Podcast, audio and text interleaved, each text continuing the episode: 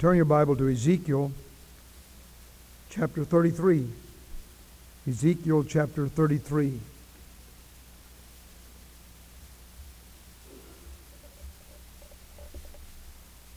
Again, the word of the Lord came unto me, saying, Son of man, speak to the children of thy people, and say unto them, When I bring the sword upon a land, if the people of the land take a man of their coasts, and set him for their watchman, if when he seeth the sword come upon the land, he blow the trumpet, and warn the people.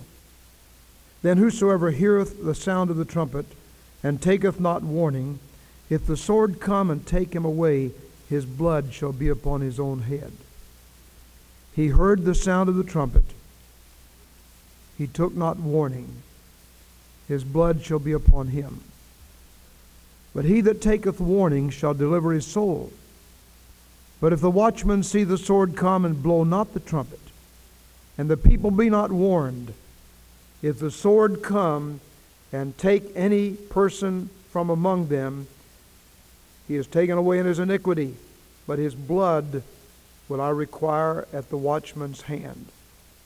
So thou, O Son of Man, I have set thee a watchman unto the house of Israel. Therefore thou shalt hear the word at my mouth, and warn them from me. You'll notice the banner says, Blow the trumpet, warn the people. Forever, O Lord, thy word is settled in heaven. Not only is that the theme of the Bible conference this week, but it is also a theme that every one of us could well take seriously. There are three very precious and yet brief truths I'd like to lay on our hearts concerning this passage of Scripture. Number one, the watchman. Every one of us has been set as a watchman on the walls of this city or our era or area of influence. And you'll notice at the far end of this banner there's a wall. And there are men standing on that wall watching. They represent you and me. We're to be watchmen in a world that is careless and quickly going to hell. We need to keep our eyes on what's going on in this world. I'm not sure that preaching ought to be just news reports out of the newspaper, but a lot of people never read the newspaper. They do not really know what's going on in our world. Are we aware that there's a trouble spot in the Near East? And we've said we're about to go to war with Iraq. And over in the Orient, North Korea is rattling their sabers. And they've gone back into building nuclear warfare. And there's a crisis there. Right now, there are over a hundred wars going on. And here in America, we lull ourselves to sleep with all the country music and all the jazz and all the dancing and all the revelry. And we allow groups like the A C L U to raise their serpent-like head and hiss at believers. I realize that nobody is above the law.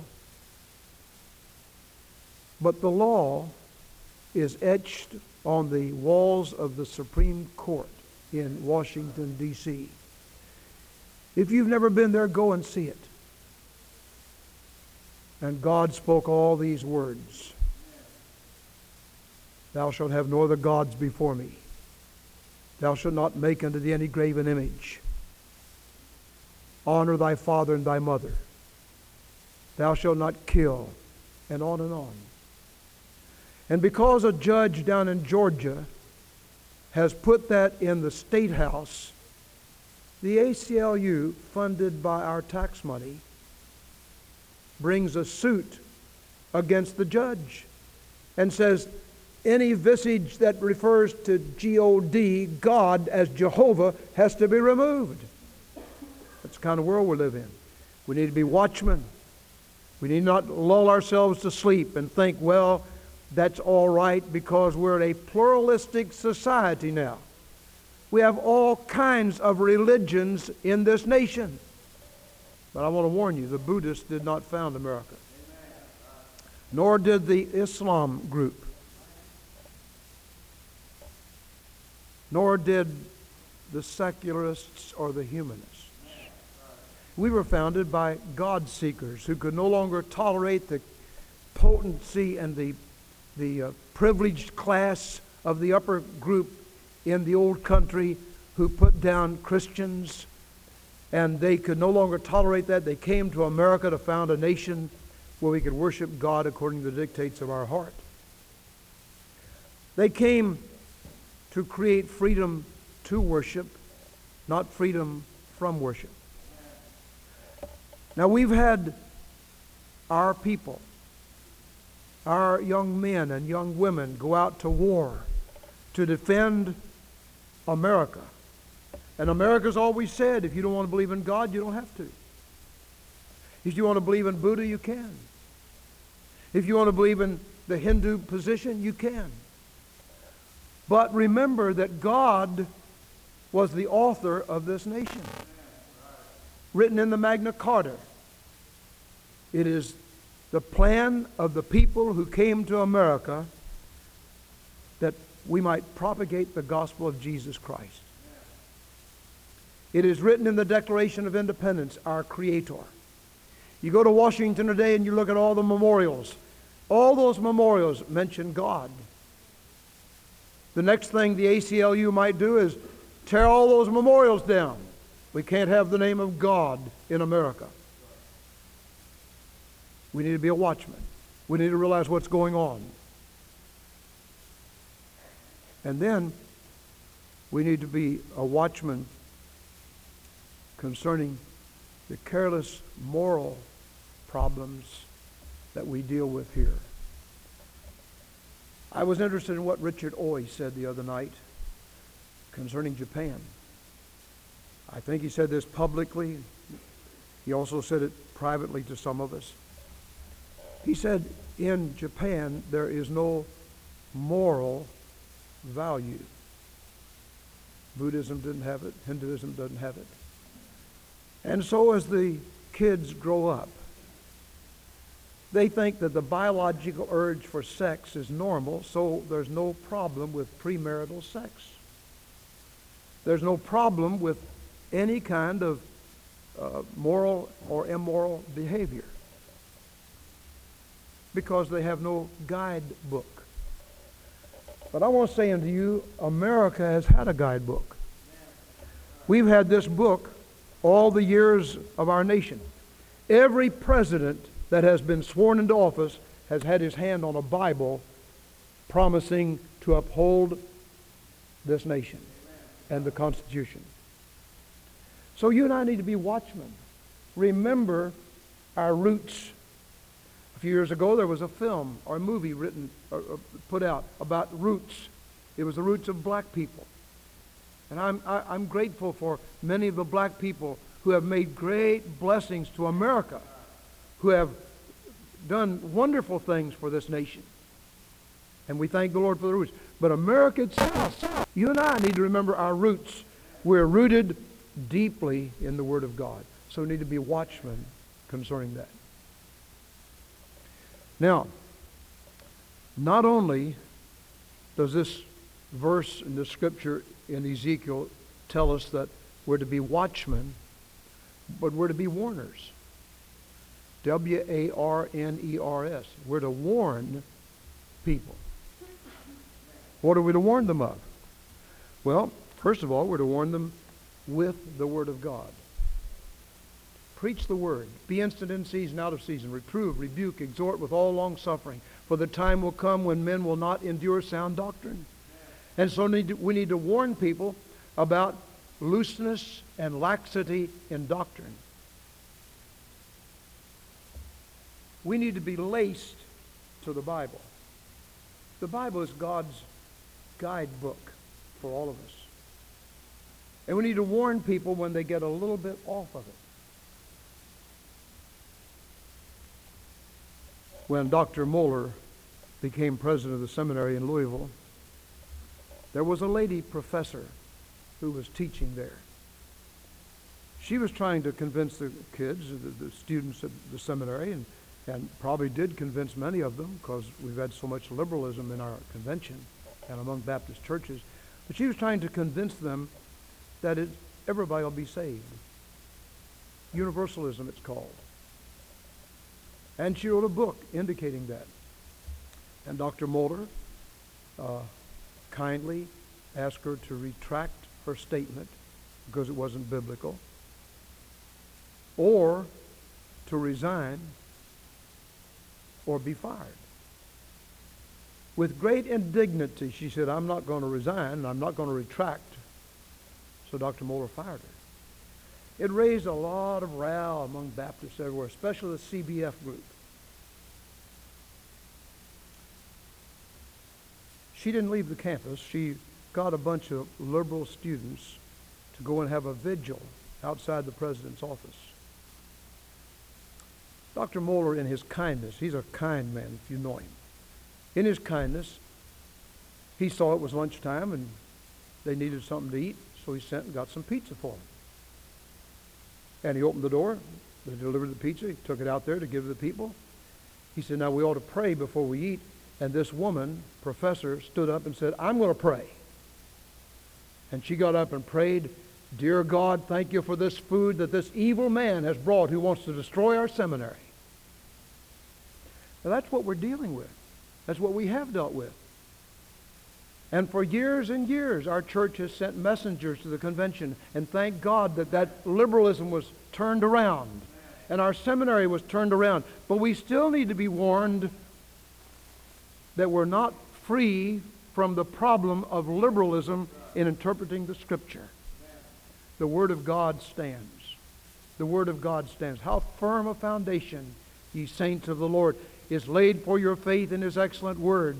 What more can He say than to you He hath said, to you who for Jesus, for refuge to Jesus have fled. The firm foundation of the Word of God. We need to warn people. And then secondly, we need to warn people about staying close to the heart of God.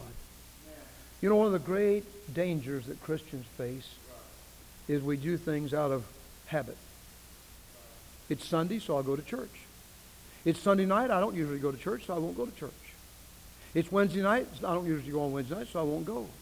Or it's Wednesday night, and I usually go to church, and I'll go. And we do things out of rote habit.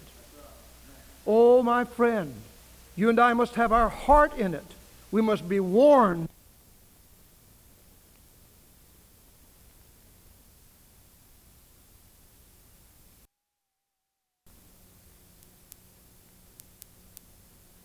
Of this terrible malady that would eat away at our spiritual life and lay our honor in the dust. When we do things just out of rote habit, it doesn't make much difference which way things go. They can go this way or that way. So what? But when we believe something with all of our heart, and our heart is in it, we will recognize the counterfeit from the real. I understand that in the banks, when they want to teach the tellers how to discover the counterfeit, they don't have long conferences on how to know about the counterfeit or handle all the counterfeit money. They handle all the real money. And if you go to the bank, you see them just flash it out like that. I don't know how, I can't even count that fast. But they come to something that doesn't feel right, they look at it. Oh, that's counterfeit. They recognize it because they've compared it to the real. When you and I have a real hold on faith and on the Word of God and on the convictions of the Bible and what is right and what is wrong, we'll be able to recognize what's wrong. We'll know it. We'll have spiritual discernment to recognize it immediately. So we need to warn ourselves about that. Then last of all, We need to warn people there's an eternity. In this passage in Mark that Brother Brian read a while ago, listen to it. For whosoever shall save his life shall lose it. But whosoever shall lose his life for my sake and the gospel's the same shall save it. For what shall it profit a man if he gain the whole world and lose his own soul? Or what shall a man give in exchange for his soul? What is the most valuable thing you have? I value this watch. Somebody gave it to me years ago, and I love it. I watch it. It's, it's valuable to me. I don't wear rings. Clothes are nice. How valuable are they to us? I, I heard about a man who had spent so much on his home, thousands of dollars. And a fire came. The fire destroyed the house. This man was a Christian. And one of his neighbors came and said, that's devastating. That's the, hor- that's the worst thing that could ever happen to a person. Well, he said it was serious. But he said, that wasn't my value. I, I don't value that house that highly. He said, my family got out. They're all right. That's what I value. What do we really place a high value on? The soul that sinneth, it shall die. The wages of sin, death. Eternal separation from God forever. And those within the sound of my voice this morning, remember, you're going to spend eternity somewhere. Life is real and life is earnest, and the grave is not its goal. Dust thou art, to dust returneth, was not spoken of the soul. We're not just here for sixty or seventy or fifty years or ten years or whatever. Some people live to be a hundred, some over a hundred. But sooner or later, if the Lord doesn't come first, every one of us is going to die. And then what? There's a whole philosophy that says, well, we're just like a horse or a sow or a cat or a dog. They just put us out in the hole, and that'll be the end of us. Maybe they'll put a stone over us, and they'll remember, and we, we'll remember some of the good things they used to do and some of the bad things they used to do. No, no, no. That isn't the end. Adolf Hitler thought like that.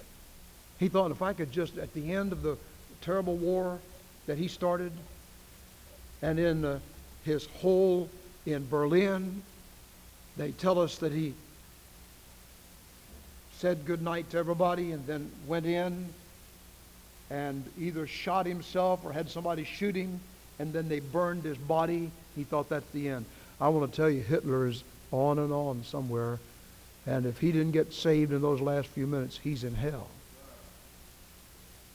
You say, how can you say that? Because that's what the Bible says. I believe the Word of God. And I want to tell you, if you die without a personal faith in Jesus Christ, you're going to hell. There isn't a Buddha land or a Mohammed land or a Confucius land or an Islam land somewhere. There's either heaven or hell. And Jesus said to his disciples before his death on the cross, let not your heart be troubled. You believe in God, believe also in me. In my Father's house are many mansions. If it were not so, I would have told you. I go to prepare a place, a place, a place for you. And if I go and prepare a place for you, I will come again and receive you unto myself, that where I am, there you may be also. Now, wait a minute, you say, well, who would believe in heaven? Nobody's ever been there and come back. One person. The Lord Jesus Christ. He died on a cross. He was buried. They thought it was the end of him. Three days later, he was alive again, demonstrating power over death and the grave and sin and hell. He is alive forevermore.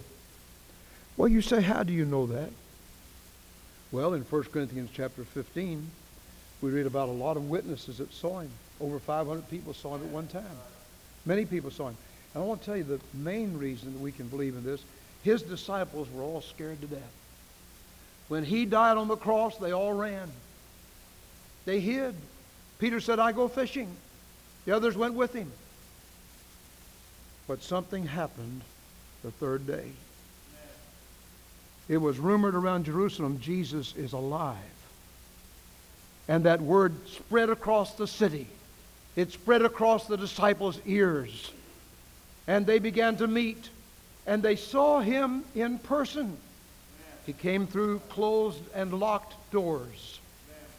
He said to Thomas, reach in. There's my hand. Reach in my side and feel the print of the sword. And Thomas said, my Lord and my God. And Jesus said, because you have seen and believed, blessed are you. But more blessed are those who have not seen what will believe because of your word. And so for two thousand years, God's people have been preaching all over the world, Jesus is alive. And thousands and thousands and thousands have come to know Christ. While we're meeting here this morning, in different time zones, millions of people are meeting on the Lord's Day, saying, oh, worship the King, oh, glorious above, and gratefully sing His wonderful love. He is alive. Jesus is alive. Now, if you choose not to believe that, that's tragic. But this book says, what is a man? Uh, what, what, what kind of profit does he have if he gains the whole world and lose his own soul? How do you lose your soul? You go to hell. Forever. No chance to get out of hell ever. Nobody ever preaches in hell. Nobody ever talks to a person about Jesus in hell. Nobody ever knocks on the door. Nobody ever sings a gospel song. Nobody ever invites people to come to Jesus. In hell, it's forever and forever over. And if you choose that, it's my responsibility to warn you. That's what I'm doing. And it's the responsibility of every one of us to warn others. Don't go to hell. When Jesus died on the cross, He was dying there, the blood sprinkling down, forming a pool of blood at the foot of the cross that sinners plunged beneath that blood should lose all their guilty stains. And when He was dying there, it was as if He was saying, don't go to hell, don't go to hell. Years ago, there was a man out in California, lived with his mother and daddy. He was a prophet, good guy, lived any old way he wanted to live, and his mother died. He said to his daddy one night, I'm going out. Daddy said, please, son, don't go. You broke your mother's heart. I ask you to stay home with me tonight. I need you. Get out of the way, Daddy. I'm going out. I don't care what you say. And the daddy stretched his body across the door. He said, son, if you go out, you'll have to go over your daddy's body.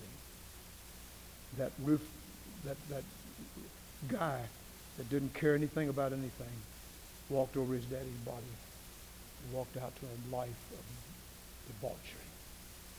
I want to tell you, that's what you're going to have to do today if you leave here without Jesus. You're going to walk over the blood of Jesus Christ, God's Son. He loved you so much that He died for you. He rose from the grave. He lives for you. And right now, He's at the right hand of the Father making intercession for every saved person. So, blow the trumpet. Warn the people. I've set you a watchman. Forever, O Lord, thy word is settled in heaven. You say, how do I know it? God said it. That settles it. We can add, God said it, I said it, I, I believe it, that settles it. But whether I believe it or not, that settles it. God said it. And you may say in your heart, that's just what you all think. No, that's what God says. And if you want to ignore what God says, I have to warn you. I have to warn you. I blow the trumpet. I warn you. There's a heaven to gain, a terrible hell to shine. Don't go to hell. Let's pray. Our Heavenly Father, we thank you for the Word of God in all of its power, in all of its warning efficacy. We pray that the Spirit of God will move across this place and bring conviction to those who do not know the Lord. And Father, put upon the heart of every one of us the urgency to blow the trumpet, to sound the alarm, to warn the people, to go wherever they are and love them to Jesus. We pray in Christ's name. Amen. Let's stand, please. Let me add one more thought. Lest you think that God is some kind of a vengeance God, He loves. And this book said that God knew all about hell. It was prepared for the devil and his angels. But God so loved the world that He gave His only begotten Son, that whosoever believeth in Him should not perish but have everlasting life. Will you come to Jesus today? Some need to move their membership to this church and become part of the fellowship here. Some need to come and say, I've been saved, but I, I haven't followed the Lord in baptism. I need to do that. There are others that need to say, you know, I've not understood it right. I, I'm beginning to understand a little bit. I need Christ as my Savior. Or others maybe to say, I've not been the watchman I ought to be. I've not blown the trumpet like I should have. I want to start doing that more. While we sing, will you step out for Christ?